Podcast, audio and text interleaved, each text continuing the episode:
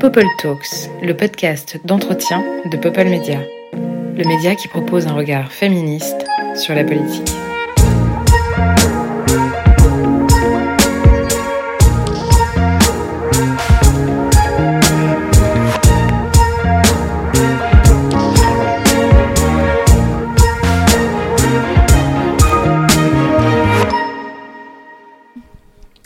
Bonjour à toutes et à tous. Merci d'être présents et présentes à ce nouveau rendez-vous à la rentrée de Popol.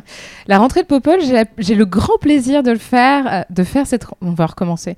La rentrée de Popol, je suis pas, je suis pas prête pour la rentrée, je crois. J'ai le grand plaisir de pouvoir la faire avec Estelle Gianjo. Salut Léa. Comment ça va? Ça va bien, merci. Bonne année, bonne année. Ah bah oui, du coup, bonne année. Euh, ouais, on est le 5 janvier, on a encore le temps de se le dire. Qu'est-ce que tu souhaites pour cette année? Euh, J'espère pouvoir euh, travailler sur ma santé mentale. J'espère pouvoir euh, arriver à me mettre des limites dans le travail et j'espère pouvoir ouais, équilibrer tout ça parce que quand on est pigiste et quand on est journaliste indépendante, ça peut être un peu compliqué. ouais, je sais, je sais tout à fait de quoi tu parles. It rings a bell, comme on dit. On va te présenter quand même parce que moi je te connais, mais toutes les personnes qui nous écoutent peut-être ne te connaissent pas encore. Et elles ont bien de la chance de pouvoir te découvrir grâce à ce podcast. Tu es journaliste indépendante, radio, podcast, presse écrite. Tu réalises notamment des documentaires, ça on en parlera un peu plus tard euh, au cours de l'échange. Et euh, t'es plutôt une journaliste engagée, est-ce qu'on peut le dire comme ça? Oui, oui, oui, bien sûr. Je suis euh, une journaliste qui, euh, qui met en avant le fait d'être conscientisée.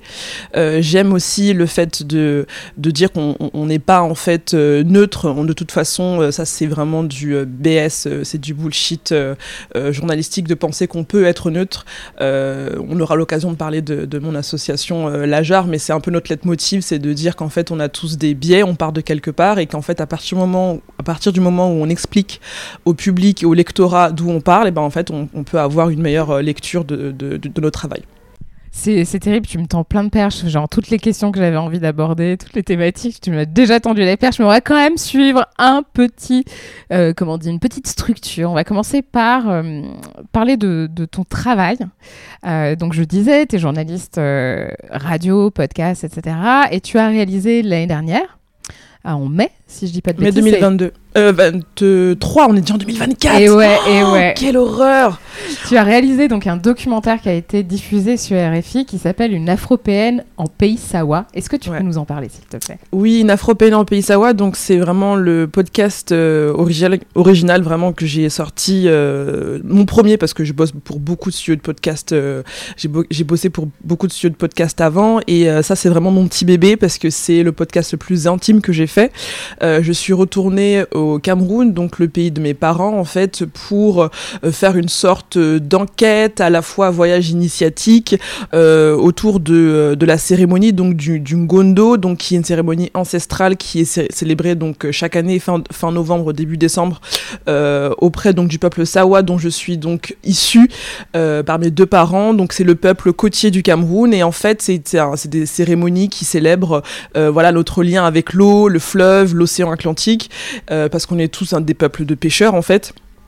Et euh, ce qui fait que, que moi je voulais un, petit peu interroger cette, ce rapport entre euh, le, le, culte, le, ce culte-là des, des, des, ancêtres et de l'eau avec les questions environnementales, parce qu'en fait le, le, fleuve Vouri et en fait toute la côte en fait est, euh, est particulièrement polluée euh, par différentes, que ça soit alors principalement c'est les bouteilles en plastique et tout ce qui est déchets, mais il y a aussi les usines, les très grosses multinationales qui déversent des produits chimiques, des métaux lourds dans le fleuve, ce qui fait que euh, bah, en fait, ça, chasse les populations évidemment côtières euh, vers la ville pour qui essaient de trouver du travail parce qu'ils peuvent plus effectivement euh, vivre de leur, de leur, de leur pêche et ça, en fait, pour moi, c'était quelque chose d'important parce que euh, le, le, début de mon podcast commence avec euh, le prologue commence avec mon père, mon papa, euh, qui est plus tout jeune quand même, donc qui a connu un Cameroun dans les années 50, 60, où, où clairement, en fait, les gens vivaient encore de la pêche parce qu'il n'y avait pas encore, bon, les usines étaient déjà là parce que la colonisation était déjà implantée,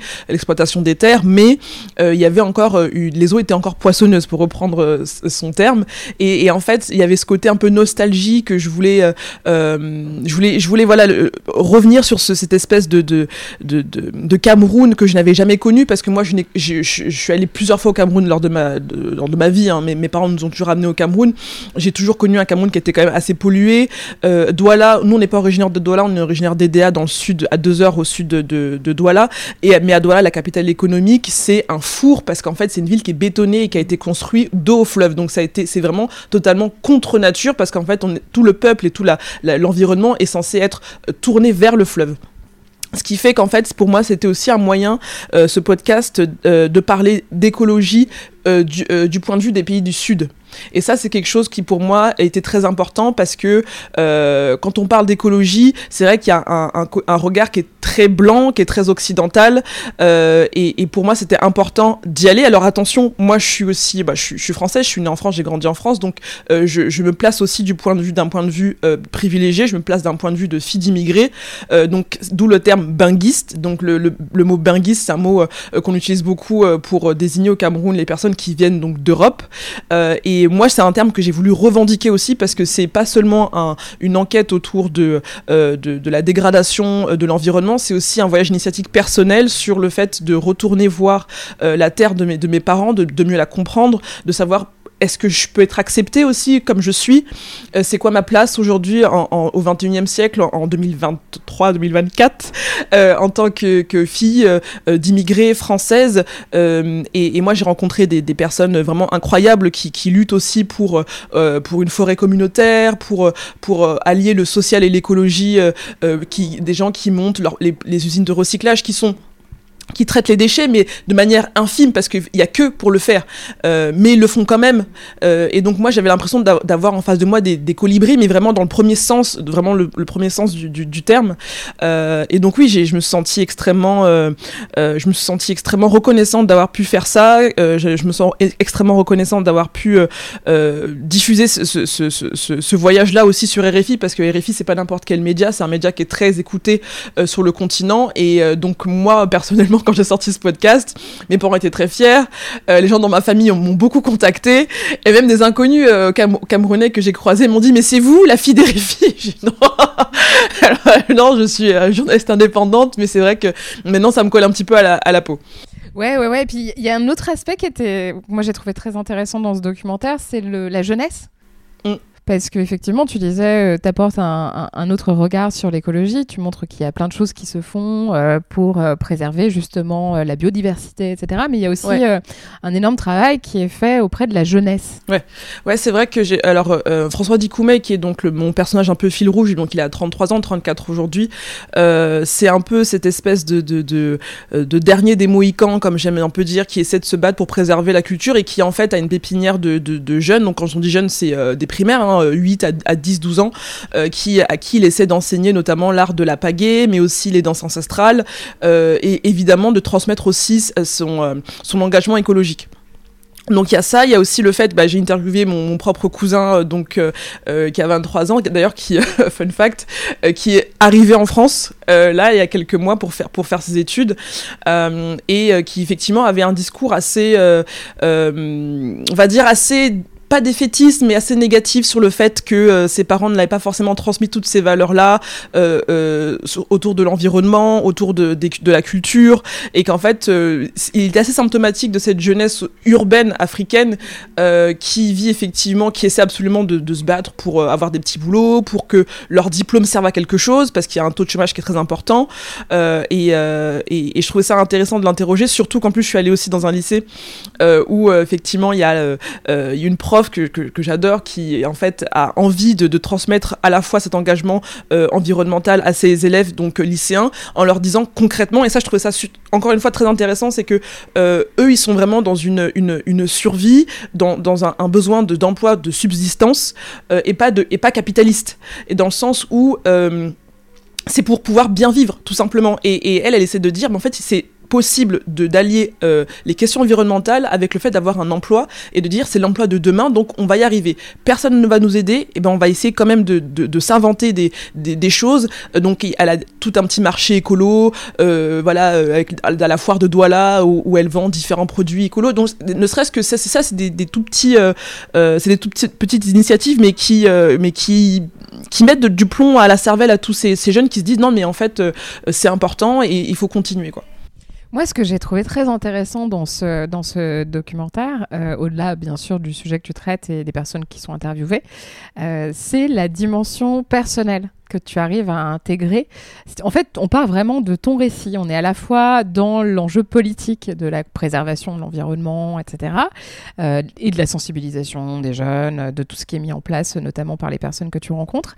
Mais il y a aussi cette dimension euh, très personnelle. Tu parlais de parcours initiatique tout à l'heure, euh, qui est assez inédite en fait. C'est vrai qu'on a l'habitude, maintenant, c'est quelque chose qui est très qui est très présente, euh, tu vois, dans des, des, studios de podcast type Louis Média, etc., euh, qui ont l'habitude euh, de laisser une très grande place au récit dans la partie documentaire, mais c'est quand même assez rare, voire hmm, quasi inexistant dans des médias plus traditionnels. Et été assez surprise de voir comment tu as réussi à intégrer ça chez RFI, en fait. Oui, bah, euh, alors j'ai eu beaucoup de chance parce que euh, donc moi j'ai été accompagnée par euh, Simon de Creuse, Vanessa Le Trône et, et, Steven Jambeau. Et en fait c'est ça a été vraiment une, dream team qui m'a qui, qui a, tout de suite dit oui à mon projet.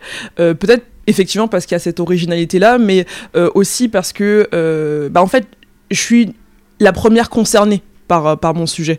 Euh, et encore une fois, euh, quand par exemple, on avait un petit peu, quand on prépare ce genre de, de, de, de podcast et surtout de voyage, il y a beaucoup de préparation en amont, il y a une trame. Euh, et l'idée, c'était à chaque fois d'essayer de, euh, bah oui, de, mettre un petit peu de moi aussi, de, moi-même. Et le, le truc, c'est que je suis quelqu'un qui, qui rigole beaucoup. Je suis quelqu'un qui a tendance à être très expansif. Je, suis quelqu'un qui est qui est très expansive avec les gens. Euh, quand j'aime j'aime beaucoup rencontrer euh, les, les, autres et, et, en fait je prends beaucoup de place, euh, ce qui fait que ça a été un peu le, le, le, le running gag en préparant le podcast Une Afropéenne en Pays Sawa, c'est de dire est-ce que Estelle va être capable de laisser juste le micro et les gens parler sans euh, rigoler derrière ou bien sans rebondir ou sans faire des, de blagues ou quoi que ce soit? Et au final, euh, pour moi, c'est ce qui fait aussi peut-être le, petit côté charme de, de mon podcast parce qu'en fait, je suis restée aussi euh, moi-même, c'est-à-dire que parfois, je me positionne clairement dans un, avec des bottes journalistiques où voilà, euh, j'ai un ton journalistique, j'ai un ton sérieux, grave. Euh, mais là, j'ai rencontré des gens qui n'allaient peut-être pas adhérer au fait d'avoir un truc aussi euh, sérieux, même si pour eux, RFI, c'était important. Mais moi, j'étais beaucoup plus détendue euh, dans ma manière de, les aborder. Euh, notamment, je pense à quand je suis allée à, l'île de, de qui est une île euh, qui est au nord de, de, Douala et qui est très connue pour être l'île d'où sont originaires les parents de Kylian Mbappé. Donc, c'est une île fluviale qui est magnifique, vraiment. Et quand je suis arrivée, bah, les gens étaient un peu curieux de nous voir, donc on a tous discuté. Puis après, fini, ça a fini en rigolade, en visite. Et, je me suis dit, mais j'ai pas besoin de, de, de, faire ma journaliste de la BBC qui vient observer les gens dans leur environnement naturel. Parce qu'en fait, je viens aussi, mes parents viennent aussi de, de, cet endroit, donc il y avait aussi une, part, une part de moi-même qui voulait être acceptée par les autres. Donc euh, d'être aussi euh, une fille du pays, donc euh, parfois d'être un peu dans, dans un certain mimétisme camerounais euh, que je connais aussi que j'ai intégré parce que j'ai grandi dans cet environnement là mais du coup ce qui fait que bah j'ai j'ai un, un, côté un peu plus un peu plus cool un peu plus détendu. Et c'est vrai que quand on avant de commencer l'interview on parlait de du fait que parfois euh, j'avais j'arrivais à, à souffler à dire oh bon la, la journée est terminée enfin. Et en fait je me suis fait engueuler par euh, par euh, par les responsables de RFI qui m'ont dit non mais Estelle c'est vraiment moderne hein, comme manière de faire. Est-ce qu'on va pouvoir est-ce qu'on va pouvoir regarder ça On va voir. Hein. Euh, mais en fait, c'était aussi une volonté de, Simon De Creuse et de Steven Jambeau. De, il me disait, non, mais à chaque fois que tu rentres, enregistre tes impressions, ce que tu ressens, parce que le podcast, c'est beaucoup de ressenti. Euh, donc, ce qui fait que j'avais un petit journal de bord où je mettais un peu mes, mes, euh, mes coups de cœur, mes coups de... Voilà. Et surtout... Euh, il faut bien se dire que, que c'était beau, c'était très émotionnel pour moi tout ce voyage aussi, donc c'est très chargé. Euh, j'ai beaucoup pleuré, j'ai beaucoup, euh, j'ai eu beaucoup de moments très forts, euh, et c'était important pour moi de pas, de pas paraître détaché en fait. Donc voilà. Ouais, ouais, ouais, mais c'est, j'ai trouvé ça quand même assez intéressant et bravo d'avoir réussi à le, à le placer dans un média plus mainstream, quoi, plus traditionnel. On a moins l'habitude. quand tu travailles comme ça, cette capacité du coup de partir de ce récit individuel et de dézoomer, c'est vrai que c'est quelque chose qui vient notamment. Je sais qu'il y a beaucoup d'afro-féministes américaines euh, qui ont fait ça énormément. Je pense euh, bien entendu à Bell Hooks, je pense à, plein d'autrices qui ont, qui ont vraiment mis le récit euh, au cœur même de leurs travaux, que ce soit de recherche ou d'autres journalistes, etc. quelles sont tes inspirations à toi quand tu travailles sur un, sujet qui, où tu places le personnel au centre même du récit pour un peu dézoomer en faire un, sujet vraiment politique euh, Mon inspiration principale, en vrai, c'est euh, le travail de Michaela Cole. Euh, c'est donc une actrice, metteuse en scène, réalisatrice britannique, qui, dont les, les, parents sont originaires du Ghana et qui a donc fait l'incroyable série donc Chewing Gum et I May Destroy You, qui ont pour moi été I May Destroy You sorti en 2020 et j'ai mis beaucoup de temps à, le regarder. Il fallait que je sois prête mentalement parce que bon, ça parle de, violence sexuelle, donc il y a un énorme trigger warning. Euh, elle arrive à mettre en fait le récit à la première personne, mais en fait ça se transforme, ça se transforme pardon très vite en récit universel. Et pour moi, je trouve que c'est la force du récit qu'elle arrive à porter pour moi est incroyable, tellement incroyable que euh, j'ai eu envie euh, ouais, de, de, de, mimer un petit peu cette manière de, faire qui est pour moi tellement authentique et qui permet en fait une meilleure compréhension des autres, euh, de se mettre à la place des autres. C'est une femme noire euh, qui, pour reprendre le terme afropéenne, pourrait s'inscrire dans l'afropéanité. Donc j'avais envie en fait de, m'inscrire aussi dans cette génération-là d'auteurs, parce qu'en vrai c'est aussi, je pense qu'on peut dans un gros trait parler aussi de génération d'autrices, du coup d'auteurs et euh, en me disant euh, que ce soit dans parce que là j'écris aussi un film.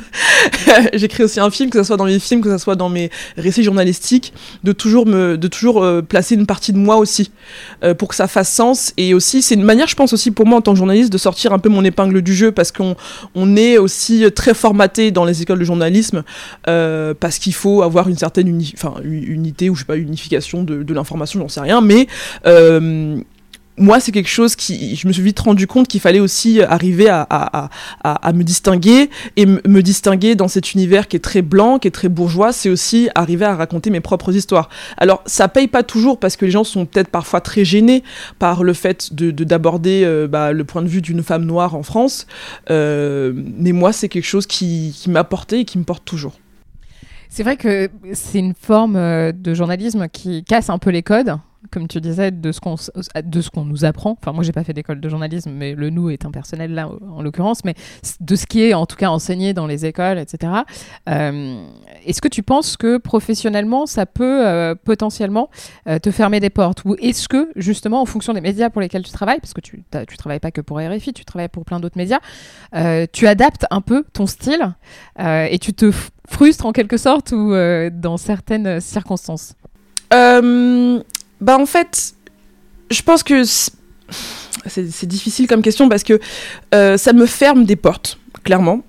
Euh, parce que euh, je pourrais très bien, et je connais des journalistes radio, télé qui, pour y arriver, pour monter en grade, et on leur veut pas du tout, ont préféré muter leur identité souvent leur identité racisée. Et là, c'est pas que pour euh, par rapport aux personnes noires, hein, les personnes aussi d'origine euh, nord-africaine ou asiatique. Euh, ça, c'est un peu, un peu. Je pense aussi c'est une question aussi générationnelle. c'est aussi beaucoup de pragmatisme de se dire qu'en fait, si je mets trop en avant qui je suis, ben en fait, on va pas me donner de taf. moi, j'ai beaucoup de mal à j'ai beaucoup de mal à effacer qui je suis, donc ce qui fait que, euh, ce qui fait qu'en fait pour moi c'est c'est pas c'était plus une question, même si j'ai essayé de le faire. Hein. Enfin, on en reparlera après, mais j'ai travaillé pour Public Sénat et à Public Sénat, mon, vœu, c'était mon vœu pieux, c'était vraiment de que surtout personne ne voit que je suis euh, une femme noire, alors que bon, c'était évident. Et quand ça devient, quand on peut plus vraiment dépasser ça, ben en fait, on, embrasse totalement ce, on embrasse totalement cette identité-là et on en est fier, on la revendique. Euh, maintenant, je pense que je m'adapte énormément effectivement à mon, aux médias qui est en face de moi. Euh, par exemple, je pense à, aux, trois enquêtes que j'ai fait, euh, enfin aux trois enquêtes, aux deux enquêtes enquête et à, à l'article que j'ai fait pour Mediapart. Donc, euh, j'ai écrit une enquête sur le, autour du comité Adama et des violences sexuelles qui y régnaient. J'ai euh, fait une enquête sur le racisme au sein du monde des drag queens. Et euh, j'ai aussi, pour la chronique de la haine, j'ai interviewé une jeune femme qui fait partie du comité des Français adoptés du Mali qui, euh, en l'occurrence, euh, s'appelle Rachel, qui, euh, qui, euh, qui était adoptée et qui me parlait effectivement du racisme qu'elle a subi étant enfant. Et au final, quand on regarde, quand on dézoome, il y a un petit peu de moi dans chaque effectivement euh, chacun de ces récits. C'est-à-dire que je suis une banlieusarde avant tout. Je suis une banlieusarde qui, qui a constaté les violences policières et qui parle de ce point de vue-là pour effectivement parler euh, donc du plus gros euh, comité qui lutte contre les violences policières, mené par une femme noire en plus. Donc c'est pas rien pour moi, c'est très important aussi. Le monde des drag queens, évidemment, c'est la queerness, c'est la flamboyance que j'adore, mais j'ai vite constaté en côtoyant ce milieu-là qu'il y avait beaucoup de souffrance notamment et de racisme. Et donc ça, j'ai voulu m'en emparer. Et évidemment, l'adoption, euh, ça, me parle énormément. Donc euh, d'arriver, même si on, a, on parle de récits différents, moi je suis née en France de, parents qui sont déjà noirs, euh, immigrés certes, mais il y avait il y a tout ce récit-là de départ qui me, qui me parle. Donc forcément, il y, y, a de moi aussi dans, dans, tout ça. Euh, mais quand je fais du podcast, euh, même quand je fais du podcast aussi, sans forcément parler de, euh, sans forcément parler de, de, de, race, j'arrive quand même à, à, à, mettre aussi un petit peu de moi. Je pense notamment au podcast que j'ai fait pour Louis Média, ou ce soit entre, où on, parle de, de, la, de la masculinité d'enfants ou bien de, de jeunes garçons. Où moi, je suis partie interviewer donc un, un jeune garçon donc guadeloupéen, et ou encore quand j'ai j'ai fait mon épisode sur le, sentiment d'insécurité. Je, parle de mon point de vue aussi de jeunes femmes vivant en milieu urbain. Donc il y a tout ça qui saupoudre un petit peu euh, euh, ce que je fais. Pareil pour Move, je fais des reportages aussi pour Move, euh, où, où, clairement encore une fois j'ai euh, euh, j'ai mon envie de d'aller de, de, de, en fait tout simplement interroger aussi ce que je vis, notamment les soirées safe entre filles que j'écume à Paris. Et ben j'ai fait un reportage aussi là-dessus parce que c'est aussi en tant que journaliste l'idée c'est pas seulement de commenter aussi l'actualité, je pense que c'est aussi de de, de de commenter ce qu'on vit, ce qu'on voit, et, et c'est ce qui permet aussi à beaucoup de journalistes racisés, queer euh, et qui sont aussi à la marge de se distinguer, c'est qu'en fait ils arrivent à écrire et à parler de, de choses qu'ils vivent et donc ce qui fait qu et qui, et qui échappent à d'autres journalistes aussi. Bien sûr, c'est clair. On, pour revenir euh, à la politique, parce que tu sais que j'adore ça, -hmm. je me suis souvenue, enfin je suis allée voir euh, les archives, euh, tu étais intervenue sur Popol il y a trois ans.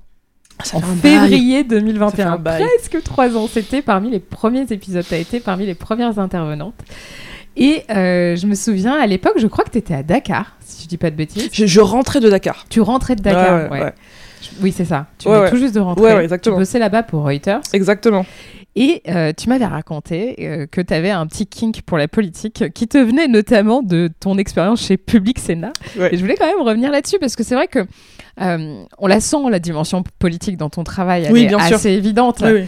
Euh, mais tout le monde n'a pas cette expertise technique que tu as. Euh, et qui était très utile pour Popol, faut le dire. c'est clair. Mais voilà, je trouve ça intéressant quand même parce que c'est assez rare en fait euh, qu'il y ait des journalistes qui travaillent essentiellement sur des sujets de société qui ont attrait à la politique évidemment, oui. qui est aussi ce côté très technique et ex cette expertise technique de la politique. Alors, mon kink de la politique est arrivé très tôt. Euh, en fait, chez moi, on, parlait beaucoup de politique. Euh, on parlait beaucoup de politique, notamment moi, je pense, j'ai commencé vraiment à être politisée et à m'intéresser à ça à partir de l'élection euh, en 2007 de Nicolas Sarkozy, parce que ça a totalement détruit mentalement mes parents de savoir que Nicolas Sarkozy, qu'ils détestaient, bah, soit élu président. Bon, ce qui s'est passé, c'est que, euh, en plus, il, soutenait beaucoup Ségolène Royal. Enfin, il y avait tout ce truc à la maison. C'était un peu. Euh, il y avait eu aussi deux ans avant les émeutes, enfin les soulèvements urbains plutôt, euh, donc en banlieue. Et moi, ça m'avait beaucoup beaucoup touché parce qu'on habitait à côté de Villiers-le-Bel à l'époque. Donc il y, a tout ce, tout ce, tous ces tout cet engagement qui est venu déjà dès l'adolescence. et je me suis souvenu, enfin, de, je me, je me souviens encore je me souviens encore que mon, mon vœu, c'était d'être journaliste politique. parce que euh, j'aimais beaucoup euh, les débats politiques.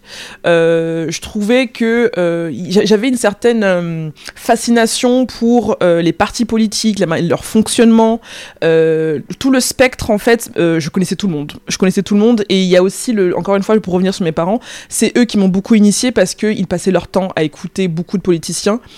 Et ça c'est dans beaucoup de familles émigrées, ça c'est un, truc qui me m'insupporte quand j'entends des gens dire à la maison on, on n'avait pas accès à la culture, on parlait pas de politique, c'est faux. Euh, dans une maison d'immigrés, on parle tout le temps de politique parce qu'en fait, l'enjeu, on peut pas seulement, euh, on, est obligé de savoir ce qui se passe dans le pays, en fait. Donc, on, regarde beaucoup les informations et euh, ce qui fait que j'ai commencé ma carrière en tant que journaliste chez Public Sénat. D'abord RFI, il faut dire la vérité. D'abord RFI et ensuite Public Sénat. Et Public Sénat, pour moi, ça a été. En plus, on a, j'ai commencé à, à, bosser là-bas en 2016, donc au moment des primaires des Républicains. Donc, ce qui fait que j'ai commencé à, à, une époque, à un moment où euh, la politique changeait. C'est-à-dire qu'on est à la fin, euh, on est à la fin du mandat de François Hollande et on est dans un truc où on sait, donc il va, il se représente plus. Et là, tout est possible. Et en fait, pour moi, ça a été un moment vraiment euh, super important et, fondateur pour moi en tant que journaliste, euh, parce qu'en fait, je voyais beaucoup d'hommes politiques passer au sein de Public Sénat. C'était aussi, je passais beaucoup de temps au Sénat, donc on pouvait croiser Dominique de Villepin, Raffarin, qui venait de nous, serrer la, main en disant bah, bah, bonjour mademoiselle. Alors, vous êtes stagiaire. Alors, oh là là, c'est bien. C'est la jeunesse. Et t'es genre, tu dis, mais, euh, mais où je suis? Et, euh, surtout, moi, j'ai travaillé pour l'émission d'Hélène Risser, euh, Déshabillons-les, où en fait, c'était vraiment du décortiquage politique. donc, elle, elle, a bossé pour Arrêt sur Image. Et moi, aujourd'hui, avec ce qu'on fait aussi avec la c'est aussi beaucoup de décryptage aussi médiatique et politique. Donc, c'est quelque chose qui me parle. Parce qu'en fait, il faut être un fin observateur. Il faut arriver à, à à bien euh, euh, à visualiser un petit peu les, les, envies, les ambitions des gens, euh, leur caractère, leur personnalité. Et ça, c'est quelque chose au final qui, qui, rend la politique ou les hommes et les femmes politiques particulièrement humains. Et il y a aussi un petit côté euh, vicelard dans le, dans, dans, dans, le sens où c'est des ambitieux et des ambitieuses, on le sait, et pourtant on va aller, parce qu'en fait c'est des gens qui, qui veulent aussi l'attention de, de, la part des journalistes, donc il y a un côté donnant-donnant. et moi, moi ça m'intéressait beaucoup, et il y a aussi, j'aimais beaucoup Public Sénat parce que c'était aussi une chaîne de documentaires.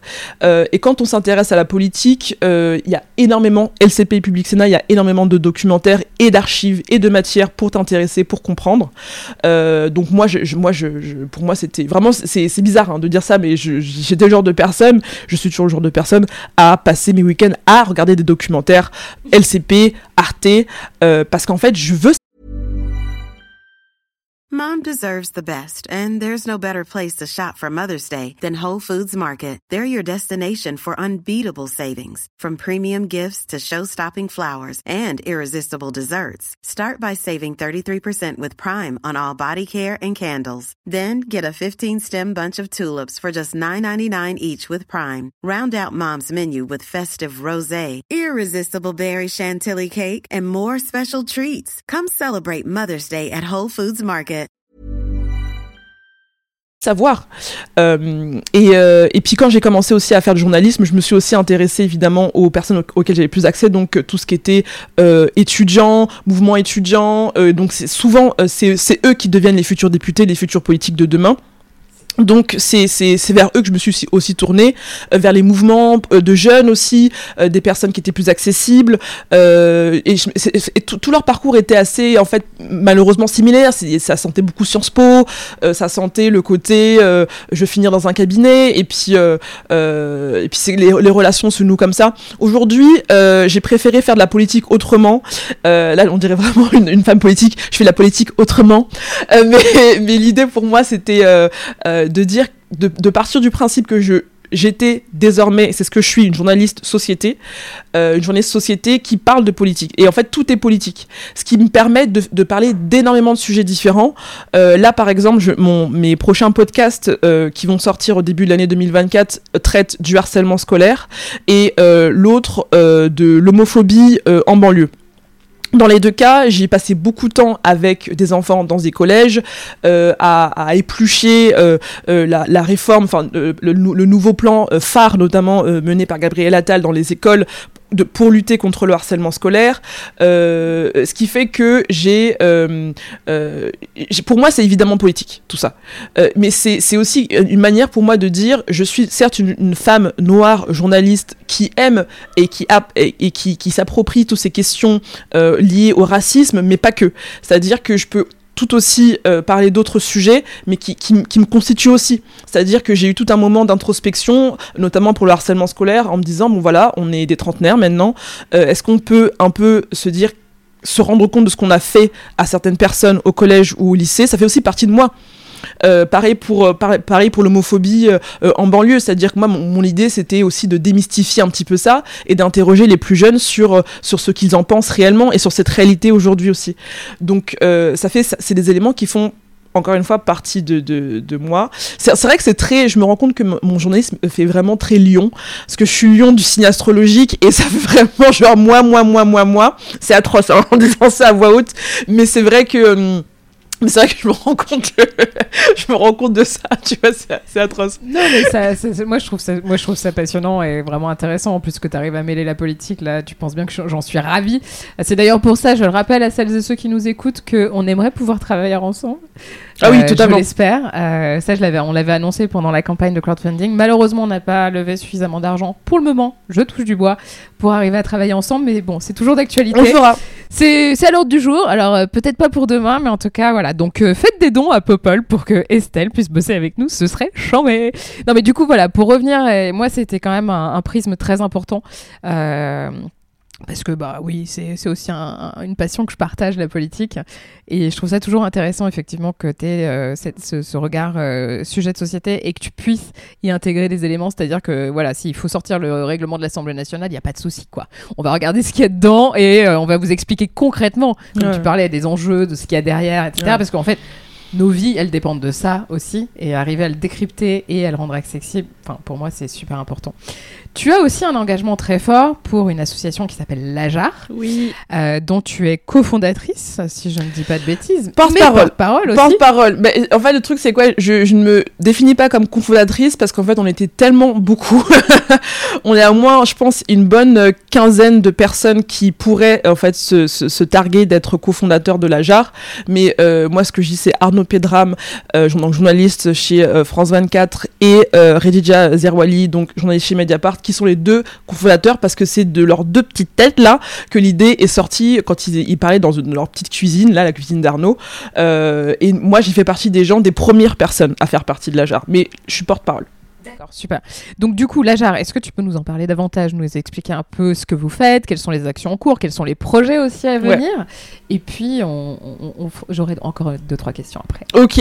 Alors Lajar, donc c'est euh, l'association des journalistes antiracistes et racisés. Donc euh, on s'est officiellement lancé avec une tribune en mars 2023, euh, signée par 170 journalistes qui dénonçaient le racisme au sein de la profession, dont Rokaya Diallo, dont Sébastien Follin, Grasly, notamment qui ont très gentiment prêté leur image euh, pour euh, illustrer la tribune parce qu'en fait aujourd'hui on est 200, on est 200 journalistes, on n'est pas des chefs, on, y a, on évite absolument les stars. C'est aussi pour ça qu'il y a des gens qui ne font pas partie de la jarre et on nous a demandé pourquoi, mais c'est aussi parce que euh, on voulait éviter les égaux qui écrasent d'autres personnes qui peuvent être vulnérables dans notre association et qui sont journalistes pigistes par exemple. Il n'y a pas de chef, c'est-à-dire qu'il n'y a pas de rédacteur en chef ni de directeur de rédaction dans notre association. Ils sont plus là en statut de soutien. Euh, je pense notamment euh, aux, personnes du Bondi Blog à qui on est hyper proche. Bah, c'est des personnes en fait qui qu'on a d'ailleurs invité lors de notre euh, soirée le, 5 mai à la Flèche d'Or. Il n'y a aucun souci et je pense ils respectent aussi notre voilà nos, limites parce qu'on veut toujours essayer de, protéger aussi nos membres. donc on est on est 200 comme je disais on essaie absolument euh, de, de, de, faire à la fois un travail de, de, lutte contre le racisme au sein du traitement médiatique. Donc ça signifie euh, avoir une veille assez euh, importante sur ce qui se fait. Alors ces derniers mois, disons qu'on a eu quand même pas mal de boulot.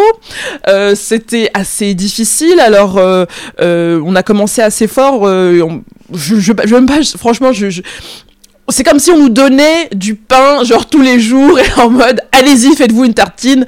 Euh, on a commencé avec, euh, que, avec plusieurs décryptages, notamment on fait des threads sur notre compte Twitter euh, qui vient un peu euh, démystifier, débunker des idées reçues ou euh, bah, des, des, on, a, on va dire des, des, des tendances euh, racistes de traitement médiatique qui arrivent, comme le fait de confondre systématiquement pour les journalistes des personnes noires, comme le fait d'avoir un, un, un racisme anti-asiatique totalement décomplexé, notamment pendant la période du Covid, ça a été très important euh, comme le fait de, à plusieurs reprises, là on, parlait de politique, euh, d'hommes et de femmes politiques ou d'analystes politiques qui comparent souvent, euh, qui, qui, qui font de l'antiziganisme en parlant de, d'Assemblée nationale de gitans, de journalisme de gitans, enfin voilà, c'est, assez violent. Donc il y a ça. Euh, la JAR, c'est aussi évidemment un espace de parole et de soutien, c'est-à-dire que c'est avant tout pour nous un endroit où on veut que ça soit une safe space, on veut que ça soit un endroit où les gens puissent parler librement de ce qu'ils euh, vivent au sein de leur rédaction euh, sans pour autant être jugés. Euh, donc nous, on a, plusieurs comités, hein, on est structuré, comme on est beaucoup, on est obligé vraiment de, structurer. Donc ce comité parole-soutien, on a, on a moi par exemple, je suis responsable du comité intervention externe, ce qui veut dire qu'on va dans les écoles, on va dans les universités. là encore, on, va, on va aller dans les écoles reconnues d'écoles de journalisme pour pouvoir sensibiliser les élèves, pas seulement au racisme dans la profession, mais aussi les, parce que c'est un peu notre leitmotiv. De, de, pouvoir expliquer aux journalistes et aux écoles qu'il est possible de, de, de, produire une information antiraciste. Et ça, c'est important de le dire, c'est-à-dire que c'est intentionnel. C'est intentionnel parce qu'on a des biais racistes, chacun, on est tous pétris, même nous, de, de biais racistes, euh, que ça, ça, ça, va notamment, c'est assez visible, notamment quand on, quand on parle de, de la banlieue des quartiers populaires, où en fait les journalistes arrivent en touristes dans des endroits qu'ils ne connaissent pas. Euh, donc ça veut aussi dire qu'il faut aussi connaître son terrain, il faut connaître aussi les gens avec qui on, interroge. Ça, ça, ça, veut aussi dire, par exemple, euh, inclure plus de personnes racisées dans les sujets type marronnier, c'est-à-dire les sujets du quotidien, donc les sujets, on aura toujours des sujets à la rentrée, Noël, euh, l'été, chassé croisé. Pourquoi ne pas effectivement euh, euh, intentionnellement aller voir des populations donc racisées, mais pas que queer à la marge, qui permettrait de normaliser aussi le fait que ces gens vivent tout simplement. Et, et, donc c'est aussi une manière pour nous de, de, lutter contre le racisme. Donc ça peut, ça va aussi dans la programmation, la titraille. Et donc on a un travail titanesque. Et là en fait en, en, en como j'ai pas envie de dire en mars, au printemps, on compte sortir notre kit euh, à destination du public et des rédactions qui euh, va recenser donc différentes thématiques antiracistes euh, avec de la ressource, des définitions de vocabulaire, des cas pratiques et une manière aussi de, pouvoir traiter l'information de manière antiraciste. Donc ça c'est un, de nos, notre but.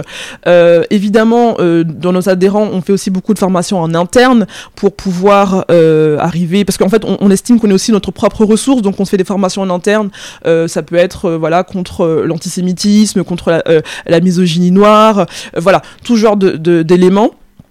Et, euh, et oui, et, et, encore une fois, c'est, c'est l'AJAR, c'est aussi un, réseau, c'est-à-dire que, comme dit euh, Redija Zerwali, notre cofondatrice, euh, c'est aussi le réseau des sans-réseaux, dans le sens où quand on fait partie de, de l'AJAR, on, on vient peut-être d'école ou pas, mais on n'a pas forcément accès à ce réseau parce qu'on a beaucoup de barrières qui nous sont mises euh, dès le départ dans les écoles. Euh, ça va être le fait que nos profs nous choisissent pas parce qu'on n'est on n'est pas leur petit poulain. Euh, ça va être le fait qu'on n'ait pas forcément eu le stage au Monde ou à France Télévisions parce qu'on n'est pas forcément dans cette norme-là, on n'est pas blanc euh, issus de la bourgeoisie, on est des, un banlieusard ou je ne sais quoi, ou quelque chose, voilà.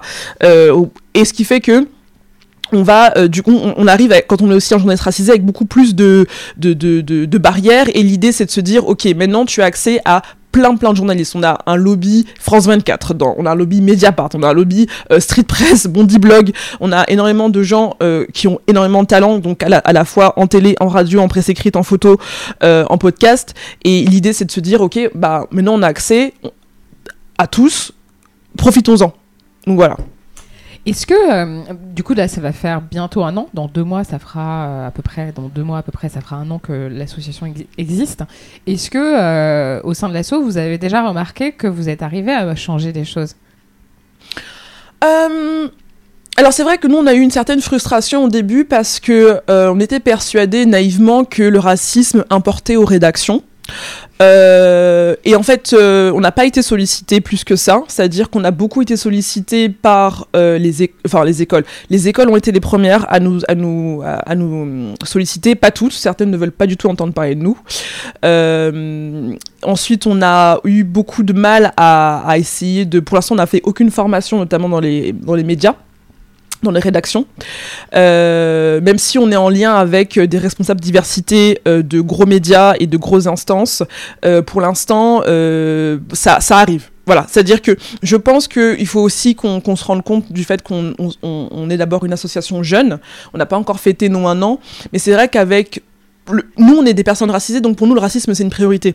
La lutte contre le racisme, c'est vraiment une priorité, et ce qui fait que quand on, se rend vite compte que des personnes qui effectivement sont euh, bah, soit euh, blanches, qui ne vivent pas le racisme, euh, ou voilà dans une, un certain confort, de, de, pouvoir traiter l'information raciste de loin. Hein, c'est un peu ce qui s'est passé avec l'extrême droitisation du discours et du traitement médiatique.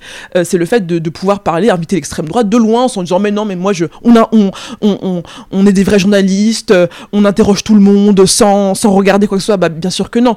On a pu voir ce qui s'est passé notamment avec la journaliste euh, Barbara Olivier Zandronis qui euh, s'est fait débouter euh, de l'antenne sur RCI en Guadeloupe après son interview avec Jean-Dan Bandela. D'ailleurs, on a aussi défendu, on est en contact avec elle.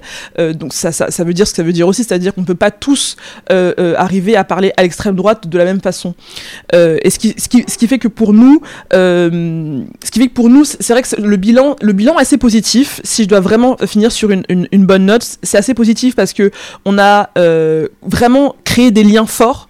On a pu se positionner euh, euh, médiatiquement parce que on a, j'aurais dû commencer par ça. L'AJAR s'est fondé euh, en, à l'image de l'AJL, donc l'association des journalistes LGBT fondée par Alice Coffin, et prenons la une, donc qui est vraiment une réaction directe au mouvement MeToo.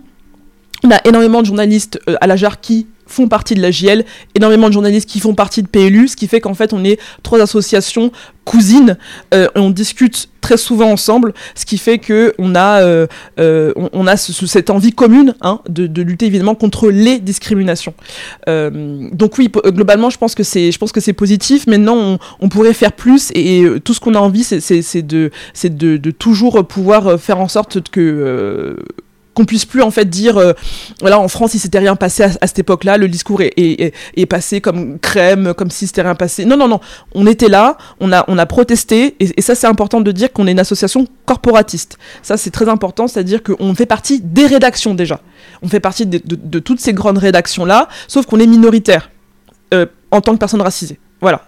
Mais, mais je vois aussi qu'il y a beaucoup de personnes qui ont envie, euh, des journalistes qui nous contactent, qui ont envie, euh, qui s'intéressent énormément. Je pense beaucoup, on a, on a été plusieurs fois sollicité par Arrêt sur Image, qui, qui, qui apprécie notre travail de décortage, euh, décryptage médiatique. donc les, choses bougent. Et euh, je me disais, lorsque vous avez fondé euh, la JAR, euh, est-ce que vous êtes inspiré d'un modèle ou d'une, comment dire, d'un organisme, d'une organisation, d'une asso à l'étranger peut-être, qui existe et qui fait déjà ce type de travail, ou est-ce que c'est vraiment quelque chose qui est sorti de manière totalement organique Non, non, bah alors, ça, ça va nous être reproché, mais Arnaud Pedram, notre cofondateur, en fait, n'a pas pu faire ses études en France et donc parti aux États-Unis.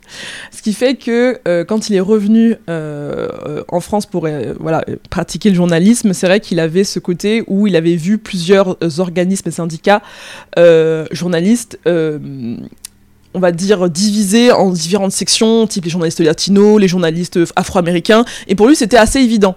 Quand il est arrivé en France et qu'il a vu que c'était pas comme ça, qu'il n'y avait d'ailleurs pas du tout d'association journalistique parlant, je veux dire, euh, qui lutte contre le racisme ou, euh, ou euh, de cette manière-là, en fait, bah, cette envie est arrivée et c'est comme ça qu'il a cofondé la. Mais, mais c'est vrai que nous, on voulait surtout, encore une fois, partir de la JL et de Prenons la Une, c'est-à-dire qu'on est une association qui est quand même franco-française, j'ai eu l'occasion, et d'autres personnes aussi dans la jarre ont eu l'occasion de rencontrer euh, ce que nous on appelle nos doppelgangers euh, européens. Et ça, c'est aussi un truc très important, c'est-à-dire qu'on est sollicité à l'échelle européenne. Euh, donc j'étais à Berlin notamment, j'ai pu rencontrer l'association aussi allemande qui lutte pour plus de diversité dans les médias allemands. on est en contact avec nos cousins belges aussi. donc il y a pas mal de, choses qui se passent aussi à l'échelle européenne parce que c'est des pays qui ont envie de savoir ce qui se passe en France pourquoi ça, bascule autant à droite. Euh, et donc avoir euh, la jarre, pour eux, c'est peut-être un- une réponse aussi à, à, à leurs questions. Ouais, c'est clair. Petite dernière question, euh, parce qu'on arrive déjà au bout de cet entretien. Il y a quelque chose qui revient beaucoup, on en a un peu parlé en introduction, euh, c'est le côté engagé, militant dans ton travail. Euh, tu, te dis journaliste militante, militante journaliste, comment tu te définis? Non, je me, je me définis pas comme journaliste militante, même si, euh, toujours pour citer Alice Coffin, clairement, c'est le fait d'être engagé qui fait de moi une bonne journaliste. Parce qu'en fait, je connais tellement mon sujet euh, autour du racisme, autour du féminisme, de l'afroféminisme, que euh, bah, en fait ça me permet de, voir encore une fois euh, des, choses et des éléments que, que d'autres journalistes ne verront pas parce qu'en fait ils ne sont pas spécialistes du sujet. Et malheureusement en France, alors quand on dit en, je dis en France non, mais malheureusement on va dire ces dernières années, surtout sur les plateaux télé, c'est surtout comme ça que ça se qu'on peut le constater. On, a, on donne la parole à des éditorialistes ou à des personnes qui ne maîtrisent pas les sujets dont ils parlent. Euh, on a de reportages donc qui permettraient euh, aux confrères et aux consoeurs de pousser certains sujets. On a plus de débats, d'opinions, mais pas forcément euh, euh, de, de- de journalisme, on va dire, dans le premier sens du terme.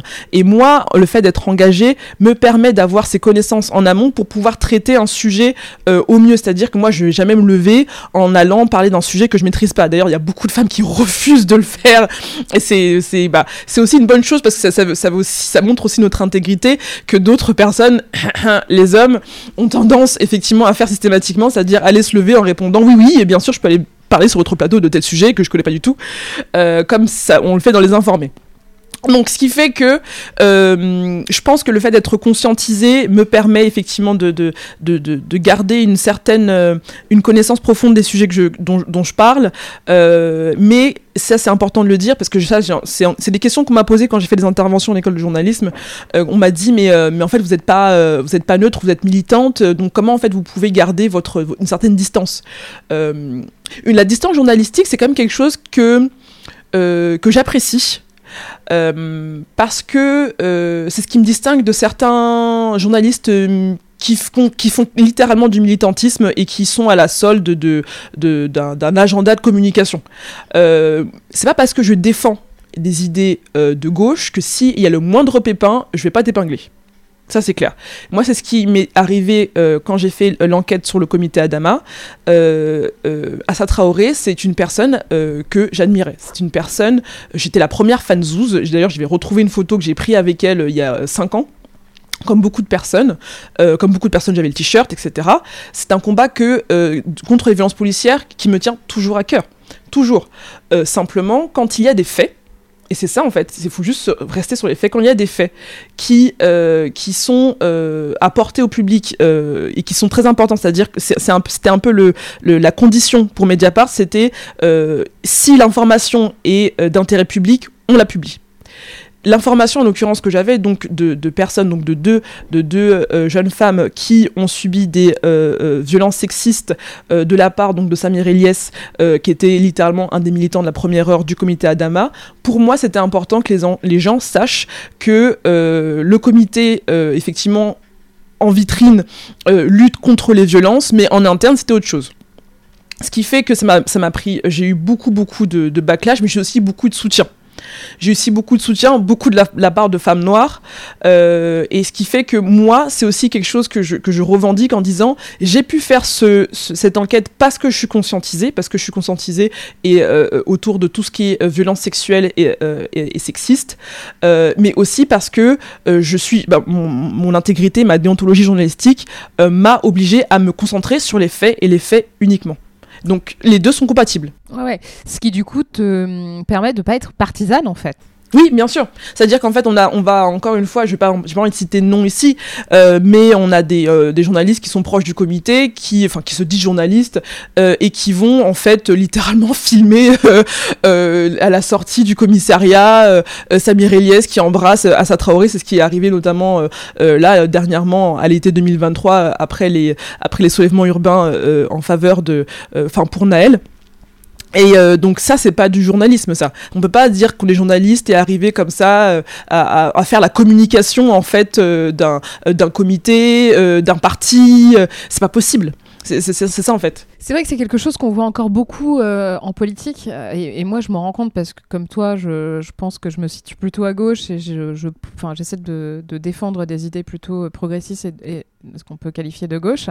Et souvent on pense que je suis euh, genre responsable comme euh, de LFI, alors que pas du tout. Mais c'est vrai que c'est l'image que tu as, je comprends pas pourquoi les gens, c'est bizarre. J'ai beaucoup de mal à comprendre aussi, et quand bien même, par exemple, tu vois, quand il y a eu notamment l'affaire Katnins, etc., ouais. je suis moi aussi monté au créneau euh, et j'ai des gens de LFI qui sont tombés dessus quoi. C'est en fait euh, je suis pas je suis pas votre chargé de com quoi. ouais non mais à poubelle hein, les gens comme ça. Non mais c'est non mais que ça soit même euh, Chikirou enfin tout tout tous ces euh, tous ces gens qui qui font du mal qui font du mal à, à, la gauche. Euh, mais oui c'est aussi ça c'est-à-dire qu'en fait c'est c'est garder une certaine intégrité toujours. Euh, encore une fois, moi demain, s'il y a des personnes qui, défendent mes valeurs, mais qui, euh, euh, bah qui font des choses qui sont illégales, qui font des choses qui, qui contredisent leur discours, et ben en fait, il y a, y a aucun souci en tant que journaliste, c'est aussi notre devoir d'informer le public, c'est tout. Est-ce que tu vois, du coup, du coup j'ai encore une question. la, bah, écoute, la discussion continue, on va, on va arrêter à un moment donné, mais bon. Est-ce que tu te vois un peu, moi, c'est parfois c'est un peu ce que je me dis désolé de, de, de, de, faire le, le, le, parallèle, de dresser le parallèle, mais parce que je me reconnais un peu dans ce que tu es en train de dire. Euh, Est-ce que c'est pas un peu un rôle de vigie qu'on a? Genre, euh, si nous on le fait pas, qui va le faire en fait? Ouais, Watchdog, ouais, bah ça, ça c'est, c'est, c'est vrai que c'est à, à, l'anglo-saxonne. Alors, encore une fois, c'est des choses qui nous sont reprochées de, de, de, mimer un monde anglo-saxon, mais en même temps, tu dis, euh, euh, oui, mais le problème, c'est qu'en France, on n'arrive pas à reconnaître le fait qu'il y a un mélange des genres qui, qui, pue, qui, qui pollue, qui a pollué la vie politique pendant tant d'années, qui continue toujours à, polluer. Enfin, quand, tu penses au fait que euh, tu as quand même Anne-Sophie Lapix, euh, qui est loin d'être la personne, la, la, la, journaliste la plus dangereuse de France, euh, qui a été écartée de l'interview présidentielle euh, parce qu'en fait, non, non, ça, ça arrangeait pas Macron. Tu dis, mais euh, vous vous rendez compte de ça? À un moment. Juste, les, les, gens disent qu'effectivement c'est exagéré, on peut pas être comme euh, les pays scandinaves à, avoir une espèce de bon voilà après euh, des fois c'est des fois c'est très très exagéré de démissionner pour une barre de chocolat payée avec son, son carte sa carte, de, crédit professionnelle. Mais mais mais ce que ce qu'on veut dire c'est aussi on, on, se doit en fait d'avoir cette, cette, cette rigueur en fait dans notre métier.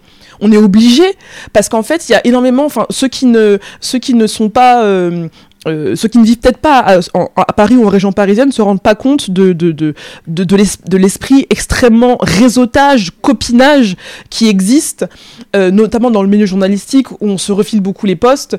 Euh, et en fait, et puis surtout, pardon hein, de, de, dire, mais il y a beaucoup de personnes qui, après, ça, ils font ce qu'ils veulent, mais qui, qui vont utiliser leur corps, qui vont utiliser leur, leur, leur outil, c'est comme un outil de, pour, pour avoir des informations, pour avoir des, un réseau. Et ça, c'est un truc, encore une fois, j'ai pas envie de, de aimer euh, aucune, aucune personne là-dessus, euh, mais c'est plus dans le sens où euh, normalement t'es pas obligé de faire ça. Normalement si on, suit une certaine éthique en fait on, est censé pouvoir exercer notre métier sans, sans devoir faire de, de, la lèche à tel politique ou, ou, à tel rédacteur en chef ou et, et, donc ce qui fait que en fait moi je trouve que et encore une fois, je reprends l'exemple de la jarre, c'est aussi ce qu'on on, on lutte aussi contre ça. C'est-à-dire qu'on lutte aussi contre euh, des barrières sociales, on, lutte contre une, prédestination sociale, contre tout, cet, environnement-là aussi. Euh, moi, quand je dis que je suis banlieusarde, c'est quelque chose que je revendique parce que je viens aussi d'un certain milieu euh, où on voit, les gens n'arrêtent pas de dire qu'effectivement c'est que de la délinquance. Non, moi je vois beaucoup de solidarité, je vois beaucoup de gens euh, qui essaient de s'en sortir et ça fait aussi partie de moi et ça, du coup ça transcende dans mon journalisme et dans ce que je fais quoi.